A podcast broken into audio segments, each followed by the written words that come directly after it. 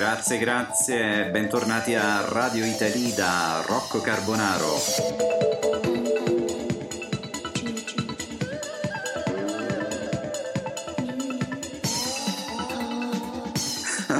Oggi a Radio Italy si parla di cucina cinese, che tanto affascina i palati di tutto il mondo. A spiegarci tutti i segreti della cucina cinese ho con me in collegamento Skype da Roma un esperto, Gianni Catani. 什么山楂卷，什么脆薯片，怎么不许吃？什么巧克力，什么牛板筋，怎么有问题？我就是巧克力。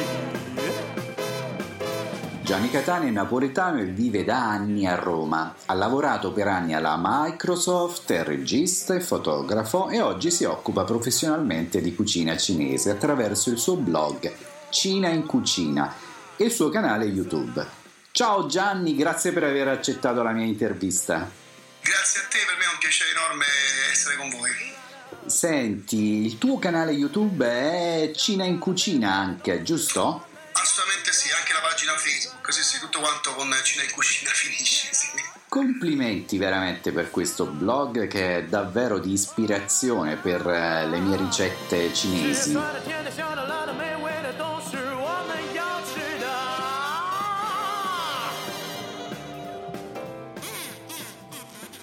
Grazie, un grosso sforzo anche se c'è dietro molta passione. Quindi... Ti ho seguito anche su Repubblica e ultimamente hai partecipato anche a un programma RAI. Sì, sì, sì, vero, vero, sì, sì. Sei famosissimo. Eh, no, famosissimo, ancora, ancora no. Eh, spero, spero che, un, che un, un, giorno si possa apprezzare questo lavoro enorme che sto facendo. Eh, in RAI è stato un po', diciamo, una delusione perché si parlava in sostanza del fatto che dopo 30 anni si mangia ancora in Italia eh, cucina cinese con piatti che costano 3 euro e quindi si pensava ancora che la qualità fosse, fosse bassa. Mi sembra ovvio, insomma, pagando 3 euro un piatto, insomma, penso che il piatto non sia di qualità. Quindi questo era un po' il discorso della trasmissione. Questo fa capire che in Italia veramente siamo indietro con, con la cultura della cucina cinese. Quindi per questo motivo mi sono sbizzarrito in questo progetto. Senti Gianni, ma com'è nata questa passione per la cucina cinese?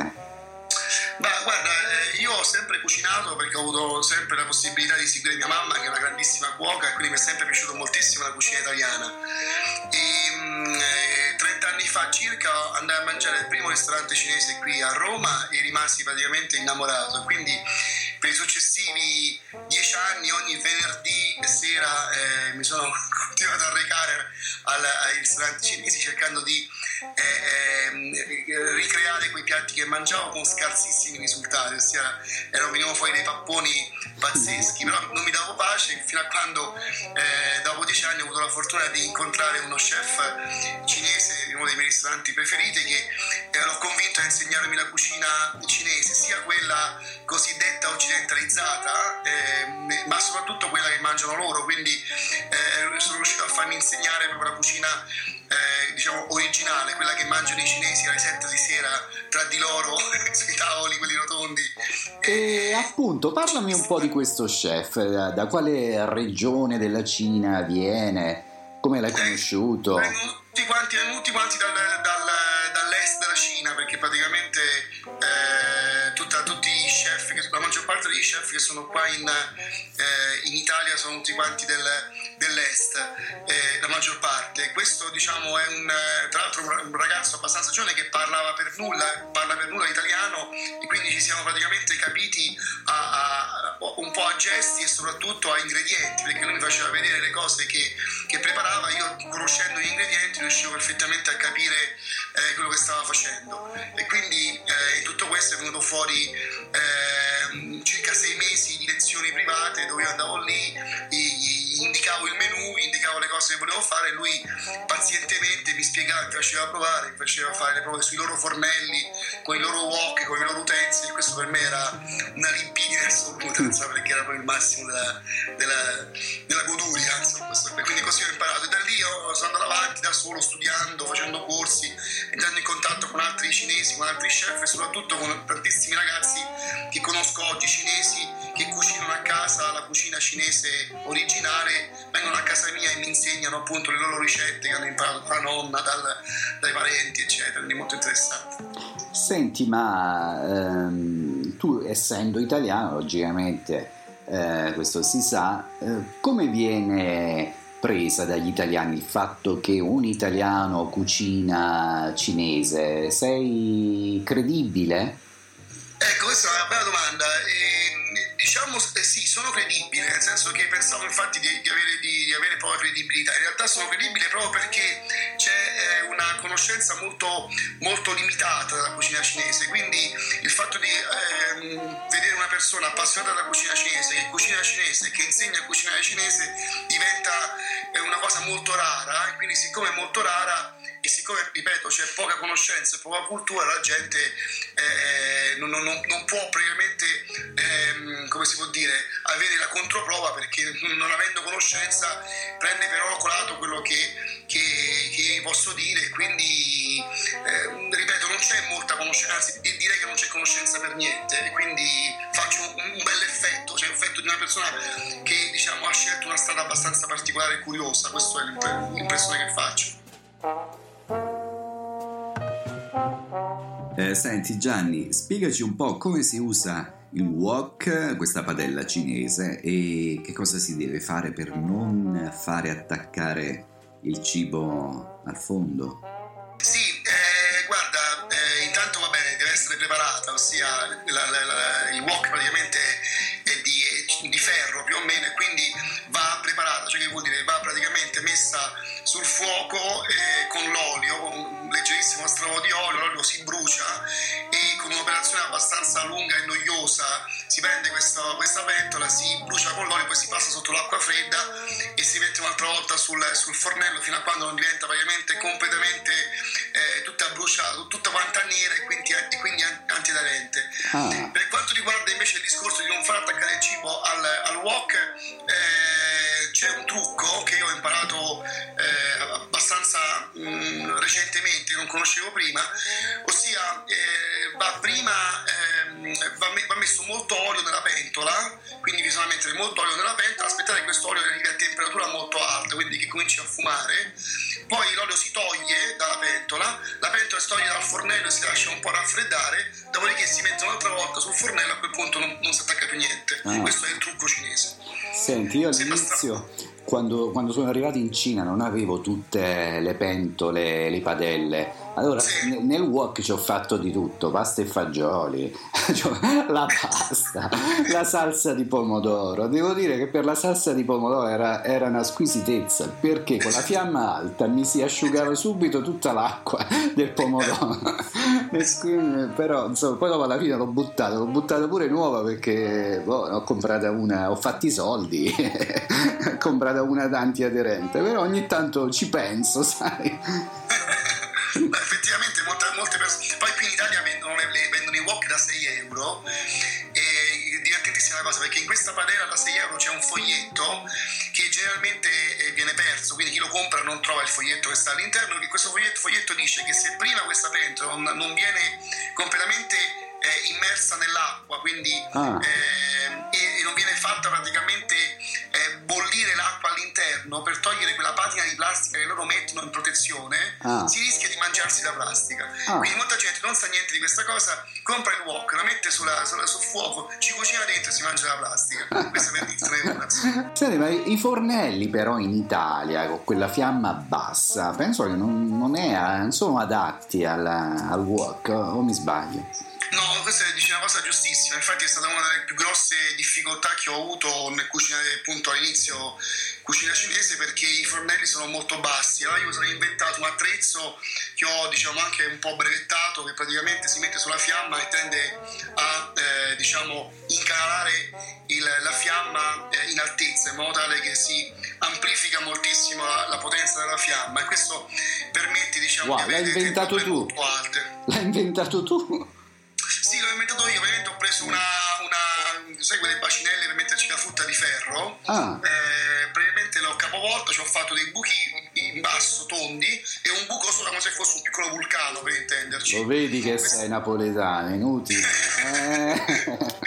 Grande. Il vulcano è molto... Quindi si appoggia questa, questa specie di cucumela sul fornello e, e si alza praticamente una specie di fiamma ossidrica che fa in modo appunto di avere una fiamma molto, molto, molto forte. È chiaro che ci vogliono anche i cosiddetti fornelli a due corone, quindi per poter cucinare ad alte temperature. Ultimamente mi sono fatto fare una modifica dal tecnico, mi sono fatto alzare eh, la, la, fiamma, eh, che non si dovrebbe fare, ma l'ho fatto e quindi c'è una fiamma veramente molto, molto alta. Sì.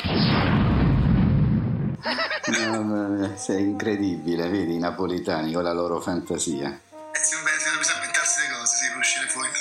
Problemi. Per noi italiani gli ingredienti che non possono mancare in casa sono l'aglio, l'olio d'oliva, il sale, il pepe, il prezzemole e naturalmente la pasta, possibilmente gli spaghetti. Per i cinesi invece che cosa non può mancare?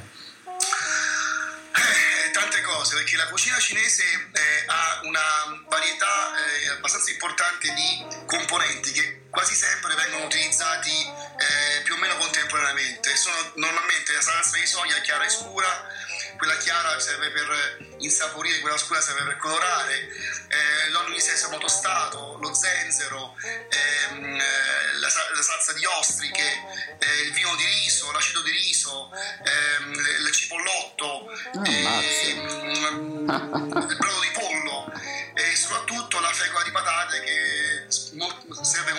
addensante. Eh. E, penso di non essermi dimenticato più o meno nulla, ma sono questi qua gli ingredienti principali, diciamo, uno deve avere sempre a casa ehm, per cucinare cinese. Senti, ma se apro il tuo frigo adesso, la, la trovo una mozzarella o no? No, no, no, non trovo mozzarella. No, Come mai? Ho deciso di, ho deciso di, di, di investire appunto sulla, sulla, sulla, al, al, massimo sulle, sulle, sulle, sulle, prove tecniche diciamo, di cucina cinese, quindi se apri il tuo frigorifero trovi il primo piano completamente pieno di salse, il secondo in questo momento pieno di pasta per fare ravioli e, e, e, poi tutte verdure di tutti i tipi, perché ovviamente io compro verdure di tutti i tipi possibili e immaginabili per, per, fare, per fare, prove. No, eh, in questo momento ho deciso di non mangiare cibi italiani, ma dedicarmi esclusivamente a, al cibo cinese. E poi un'altra cosa che mi chiedo, vabbè, a parte che si sa, tu stai a Roma, quindi lì a, dove è Piazza Vittorio, come si chiama? Piazza Vittorio, Piazza, Piazza Vittorio, Vittorio sì. troverai di tutto, però un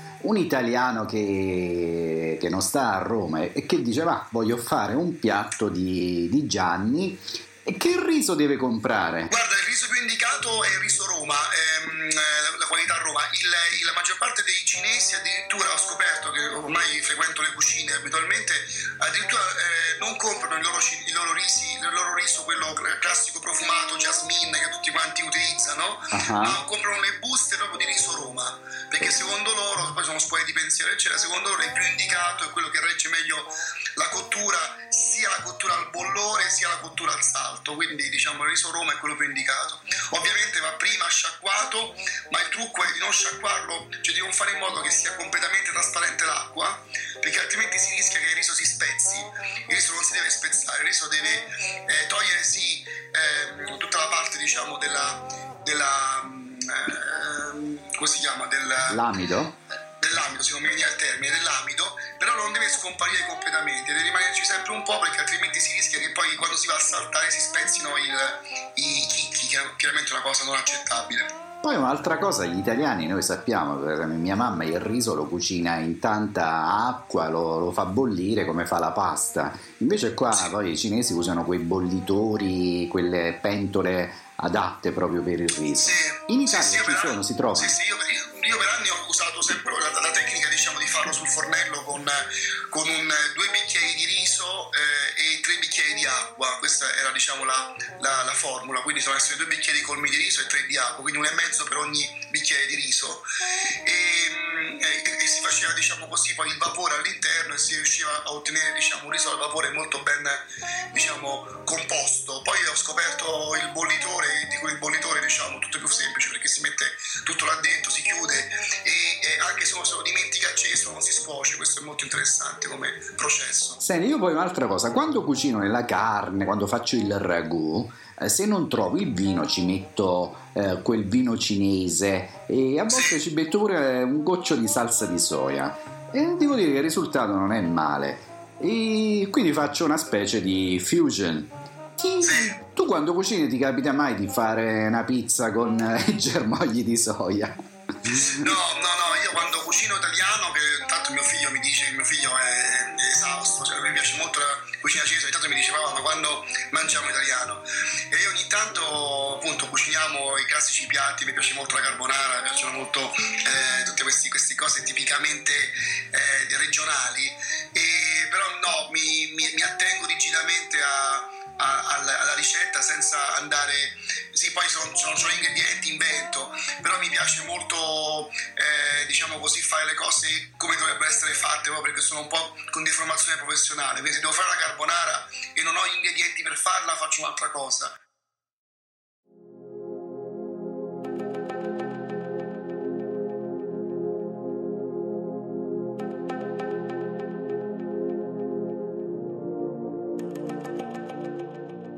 Sappiamo che i cinesi amano la cucina piccante e mm, a Roma ci sono dei ristoranti dove è possibile mangiare eh, cucina cinese molto hot, molto piccante. Sì, sì, c'è un ristorante proprio della cucina del Sichuan eh, che fa cucina piccantissima che sta a San Giovanni e sono praticamente padre, madre e figlia. È insomma a livello a gestione familiare. E chi è che cucina? Il, il proprietario è quello che cucina, non c'è neanche. Quindi lui è proprietario e cuoco perché non ha voluto neanche mettere all'interno un cuoco perché dice che è troppo complicato spiegargli i tipi di cucina. Lui veramente cucina, ha proprio un menù per gli italiani e poi un menù per i cinesi eh, con cucina del Sichuan. Tu vai là dentro e ti prendi queste ricette piccantissime e sono addirittura di un, di un, di un potente quasi immangiabile. Infatti gli italiani dentro non ci mettono piede perché non riescono a mangiare quel tipo di, di, di, cibo così piccante. A me piace moltissimo, ma eh, capisco che veramente in certi casi diventa immangiabile.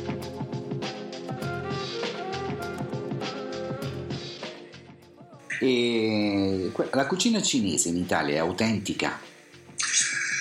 Oh, eh, no, assolutamente no. Eh, quella viene definita occidentalizzata, cioè praticamente una cucina cinese inventata dai cinesi per gli italiani. Mm-hmm. Quindi piatti tipici come il pollo alle mandorle, il riso alla cantonese, il gelato fritto e, e la Nutella fritta. Sono tutte cose che sono inventate i cinesi, che piacciono molto agli italiani. Gli italiani pensano che sia questa la cucina cinese, prendono sempre gli stessi piatti. Mi diceva addirittura un amico eh, di uno chef, uno chef, di un ristorante diceva che praticamente ogni volta che un, che un, un italiano entra in un ristorante cinese prende non so 5 piatti da quel giorno prenderà sempre quei 5 piatti non cambierà mai. Quindi questo per far capire che veramente eh, siamo fermi là siamo fermi a 30 anni fa. Infatti in Rai la trasmissione lì fu proprio a dire questo, cioè che dopo 30 anni continuiamo ancora a mangiare riso alla cantonese, il pollo alle mandorle, i voltini di primavera e e il gelato fritto. gelato fritto. Gianni, e come si fa sto gelato fritto? Praticamente una palla di gelato che viene avvolta da, da, da da, to, da, da, dai toast, dalla parte bianca del toast, messa nel surgelatore, tolta dal surgelatore, a quel punto ci si mette sopra una pastella ricoperta da, questa è la mia interpretazione, ricoperta da i cornflakes briciolati, si mette a friggere, poi si apre a metà e ci si passa sopra quella specie di, di cremina di cioccolato, viene qualcosa di veramente pazzesco. Ma c'è ancora quindi questo interesse per il ristorante cinese, eh, che di moda andavano più che altro negli anni 90, erano pieni, ma ancora sono rimasti o si sono trasformati in eh, ristoranti giapponesi? Si sono trasformati in ristoranti praticamente cino-giapponesi con la formula all you can eat, dove tu con 18 euro mangi finché non ti senti male. E io siccome mi diverto molto a osservare la gente che mangia, perché poi eh, mi piace molto guardare, e vedo che, che, nei tavoli la gente mangia al 50% cucina giapponese e cucina cinese, quindi mangiano sushi e cinesi, questa è diciamo, il, il, la media, quindi i ristoranti cinesi, la maggior parte dei ristoranti cinesi sono trasformati in ristoranti giapponesi o you can eat, i veri ristoranti cinesi sono rimasti ristoranti cinesi e basta, quindi sono rimasti appunto tradizionali. E tu hai già un ristorante o pensi di aprirne uno? Non, non saprei.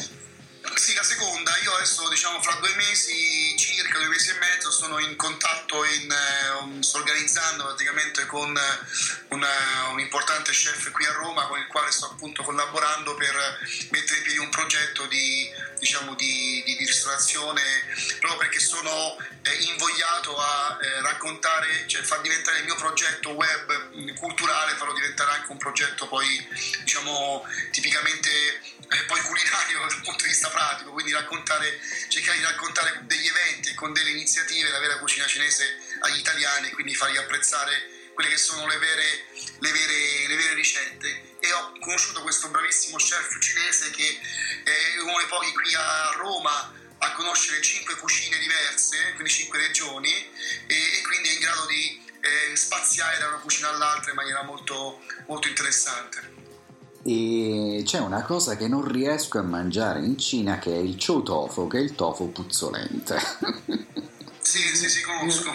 Sì, ma tu come lo, lo, tratti? Come lo tratti questo essere? Eh, guarda, qui si trova raramente intanto, quindi non, non è facile trovarlo. E, ehm, anche perché c'è tutto un procedimento che mi hanno spiegato, insomma, abbastanza complicato. Sì, a me non fa impazzire. Diciamo che a me piace molto il tofu e veramente, è molto leggero e, e mi sono abituato anche a mangiarlo in, in, diversi modi. Mi piace molto il tofu affumicato, no? Il tofu, quello cosiddetto puzzolente, ho provato, mi hanno fatto assaggiare poi tratto quello originale fatto dai cinesi e devo dire che insomma eh, non, no, non mi piace, non, non, ce la faccio, insomma non, non ho superato. Eh, Come non ho superato non ho superato diciamo, ancora bene il coriandolo, il coriandolo ancora non riesco totalmente a, a farmelo piacere. Insomma. No, quelli lì eh, a carnevale noi li buttiamo direttamente. Neanche io, è una cosa, non, non lo sopporto quell'odore. Sì, sembra, sembra, sembra, sembra un detersivo, insomma, ancora non riesco a... perché condiziona troppo, condiziona troppo il, il, sapore del piatto, non è come il basilico nostro, no? che tu dici mangi, prendi il basilico e il basilico sulla pizza è qualcosa di pazzesco, no? invece il coriandolo su una zuppa, Mamma la zuppa sa di coriandolo, insomma, non, non senti gli altri sapori. Zitto, non lo facciamo sentire, Cine, che qua ci ascoltano, sono tutti gli eh, studenti che adesso parlano, ormai parlano tutti italiano in Cina. È una cosa incredibile. Amici di Radio Italy, vi ricordo che sono con Gianni Catani, esperto di cucina cinese, e prima di salutarci, Gianni, mi daresti una ricetta? Eh, la, la, ricetta, diciamo, eh, diciamo quella, quella, che si può raccontare facilmente è, è, è, è il banale ma non banale riso saltato che sta alla base diciamo, di tutte le cotture del riso, insomma, che quindi eh, cucinare il riso saltato sembra semplice ma è molto complicato perché il riso va bollito, va messo poi in frigorifero per l'intera, l'intera nottata eh, in modo tale che poi i chicchi si possono sgranare, si possono separare e a quel punto c'è un procedimento che deve essere fatto molto rapido nel quale si mette l'uovo nel wok caldo, quindi poco poco olio, il wok molto caldo, si mette, si mette, l'uovo e subito dopo pochissimi secondi si, mettono, eh, si butta il riso, in modo tale che il riso si va ad amalgamare rapidamente con l'uovo, sempre con temperature molto alte, si salta rapidamente, eh, poi si aggiunge eh, il sale, si aggiunge un goccettino di vino di riso e a fine cottura, quando lo stiamo per togliere, si mette ancora un po' di uovo in modo tale che prende quel colore giallo che, molto, che piace molto ai, agli chef cinesi, dopodiché si mette un po' di brodo di pollo e si toglie. Questo qua diciamo è la ricetta del cosiddetto riso saltato che è molto importante, che sembra semplice ma invece è complicato perché il riso deve saltare nel wok, non si deve attaccare e quindi questo diciamo a forza di farlo uno impara a non fare i papponi di, di, diciamo, di risotto. Beh, io vorrei suggerire alla signora Maria che ci sta ascoltando di lasciar stare sto wok perché sennò se fa eh? e prende quella bella pentola che gli ha comprato alla coppa antiaderente dove si fa l'uovo fritto e là, e là sì, perché sennò costuovano l'uovo e il riso no, non oso immaginare che, che, che,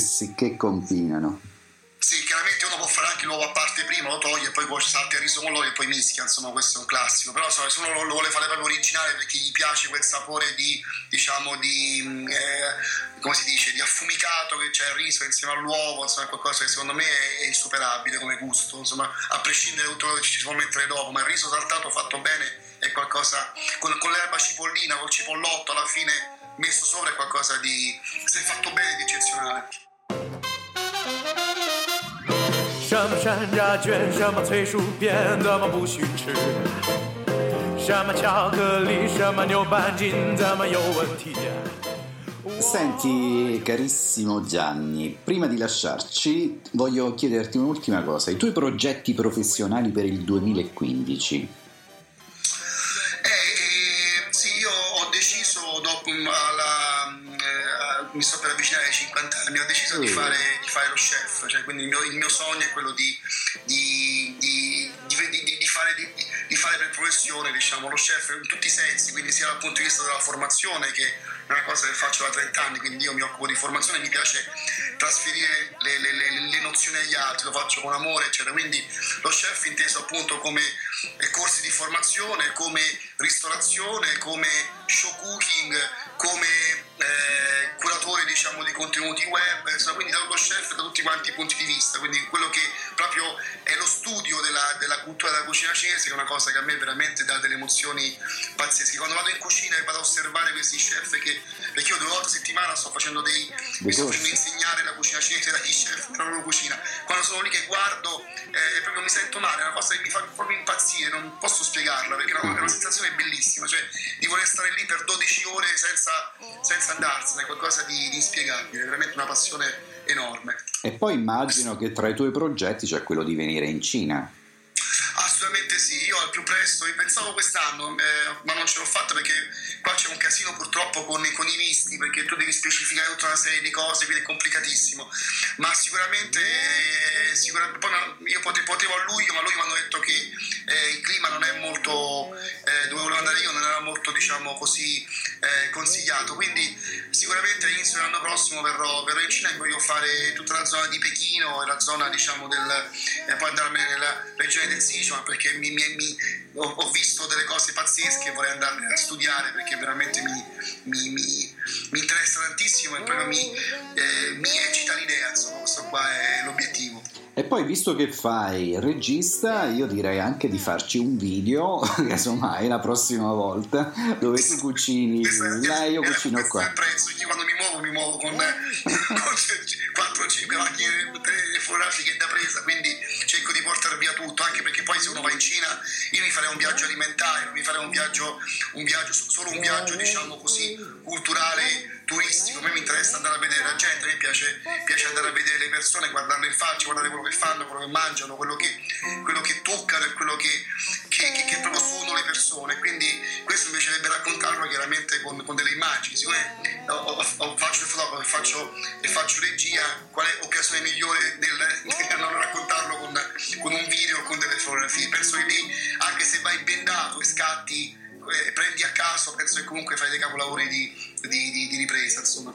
Perfetto, senti, prima di lasciarci vorresti dare di nuovo ancora tutti i tuoi eh, dati, cose, mm, le, il, il, tuo sito, il tuo blog per chi vuole visitarti?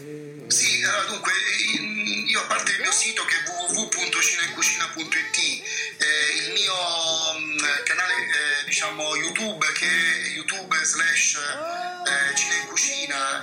Facebook, la pagina Facebook è appunto Facebook slash Cina in Cucina, poi sono anche su Google Plus, sono su Pinterest, eh, su LinkedIn, quindi sono su tutti quanti i social, quindi eh, in ogni caso se uno su Google scrive eh, Cina in Cucina oppure ha eh, la possibilità di scrivere qualsiasi tipo di piatto eh, di cucina cinese, normalmente appaio io perché ho la fortuna di essere questa è solo fortuna diciamo di essere l'unico in Italia che si occupa di questa eh, cucina cinese, di cultura della cucina cinese in italiano e questo diciamo mi fa gioco perché poi eh, tutto quanto è abbastanza riconducibile o al sito della Repubblica dove sono presente oppure ai miei collegamenti dei, dei social dove appunto eh, sono presente appunto con contenuti sia video sia fotografici che di informazioni.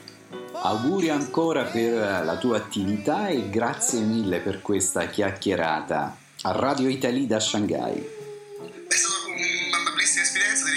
Tantissimo, complimenti per quello che fai, per il tuo lavoro per, e soprattutto per ho sentito parlare cinese, insomma, veramente complimenti, grazie di tutto. Sì, sì, grazie. Ciao Gianni, un abbraccio. Grazie a voi, la Cina. Senz'altro.